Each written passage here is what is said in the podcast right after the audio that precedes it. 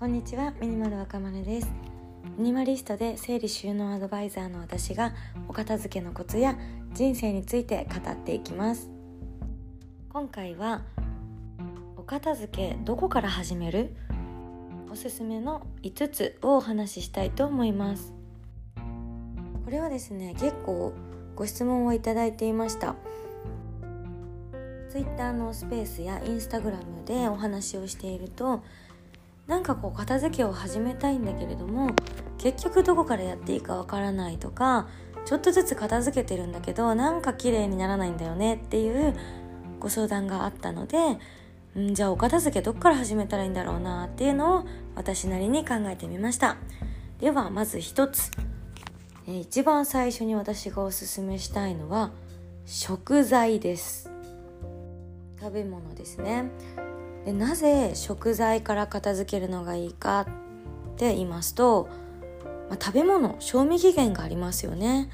賞味期限があるのでいつまでに食べなきゃいけないとかあこれ賞味期限切れてるからもうちょっと処分した方がいいかなっていう判断がしやすいっていうのが一つ。そして食材ってだいたいキッチンに集まっていませんか？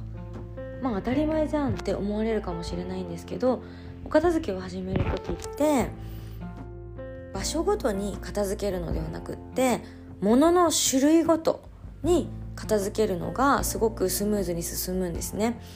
なので食材だとキッチンに大体集まっているっていうこともあるのでかなりお片付けがスムーズに進むようになります。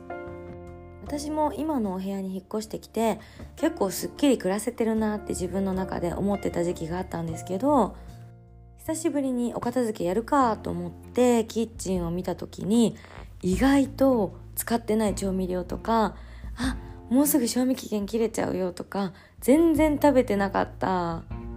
っていうものが意外と多いんですね。例を挙げると思いついて買った唐辛子とかあと乾物系とかですね。しいたけとか昆布とか。結構大容量で入っているものが多いので使い切れてなかったりでその間に賞味期限が切れてしまったりするものがたくさんありました。かなり物は減らしてるって自分自身では思ってましたが意外と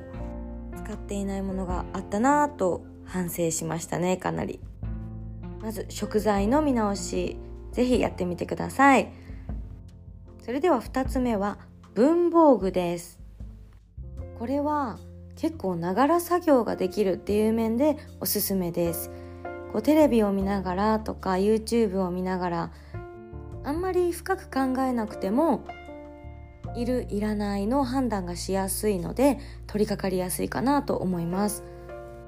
まずはちゃんと書けるのか書けないのか大事ですよね。書こうと思ったのに持ってきたペンはことごとく書けなかったとかあの太いペンとかよくありますよね。私も仕事であの使おうとしたペン大体書けないですね。もうそういう時間って無駄だなって思うんですけどちゃんと書けるのか書けないのかっていうののチェック。そして書き心地が好きか嫌いかっていうのも結構大事なポイントになってきますよね。持ってるペンが全部書き心地がいいとか全部同じ種類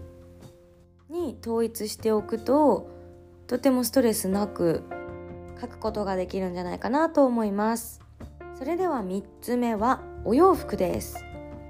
お洋服もだいたいクローゼットの近くに集まってますよね。ですので種類ごとのお片付けっていう面でかなり取り掛かりやすいと思います。季節の変わり目にお洋服新しく買う時が特におすすめですね。私は実はお洋服たくさん昔持っていたんですけれども全部で500着から600着ぐらいは手放しました。クローゼットに入りきらないぐらいのお洋服を持っていましたね。あの不思議なことにお洋服が多ければ多いほど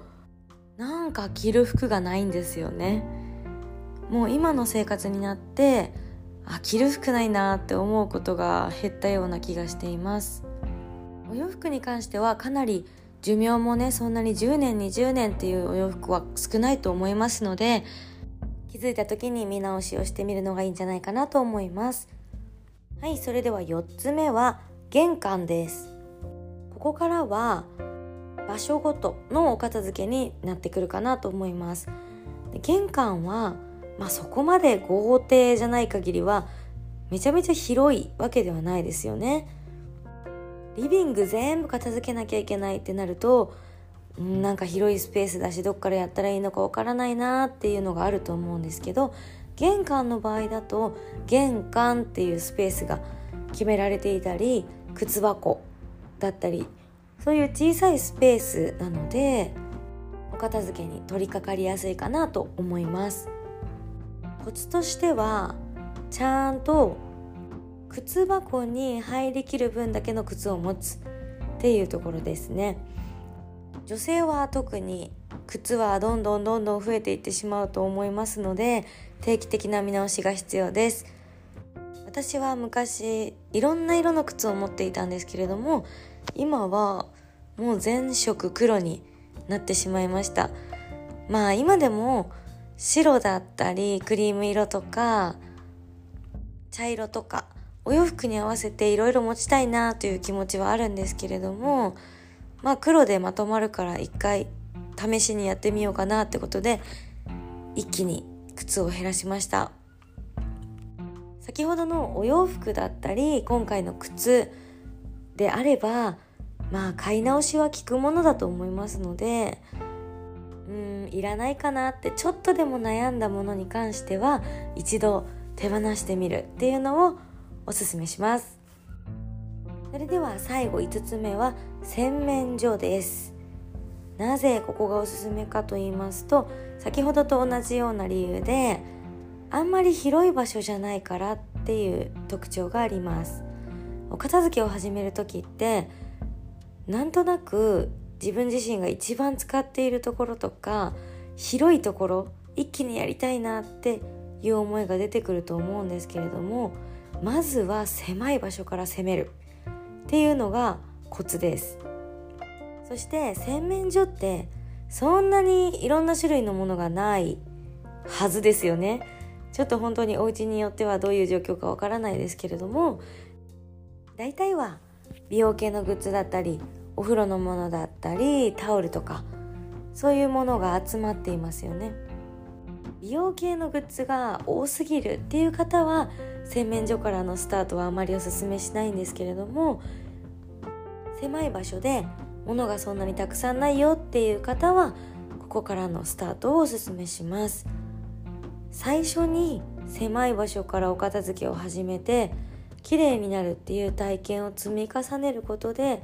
もっとお片付けがしたいなって思うようになりますので先ほど4つ目の玄関だったり5つ目の洗面所っていうのはおすすめの場所となってきます。洗面所で一つ注意していただきたいのは試供品類ですね。私も気を抜くとたくさん集めてきてしまって意外と使わないまま次の旅に持っていこうって思って旅グッズの中に入れてそのまま放置。結局旅では使わなかったみたいなこともありますので試供品類はかなり気をつけていただきたいです、うん、気を抜くとずっと貯めておいてしまうことになりますのでもうもらったらすぐ使うとか旅行の時には絶対試供品を使うとかそういうふうにルールを決めて管理していくのがいいんじゃないかなと思います。はいいかがでしたでしょうか？思ったよりボリューミーな内容になってしまったんですけれどもまたこの部分について細かく聞きたいよとか何か質問がありましたらコメントをいただけたらまた新しくラジオを撮っていきたいなと思いますので是非よろしくお願いいたします。今日の内容につきましてはインスタグラムで文字でまとめているものもありますので短い時間で思い出したいとか忘れないようにメモしておきたいなという方はインスタグラムの方チェックしていただけるといいかなと思います。それでは最後まで聞いてくださってありがとうございました。またお会いしましょう。バイバーイ。